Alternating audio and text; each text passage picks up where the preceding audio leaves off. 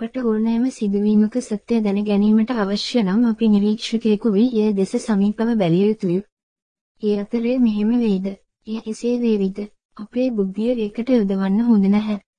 අපි හුදෙක් සාක්ෂිකරුවෙකු සහ නරඹීමක් නම් සවිස්තරාත්මක පැහැදිලි කිරීමක් ලබා ගැනීමට පෙර අපි තීරණයක් ගනිමු. එය එසේ තීරණයකට අපි නොපැමිණියේ නම් අපට සත්‍ය සොයාගත හැකිය. සිතුවිලි ලෙස ජීවිතය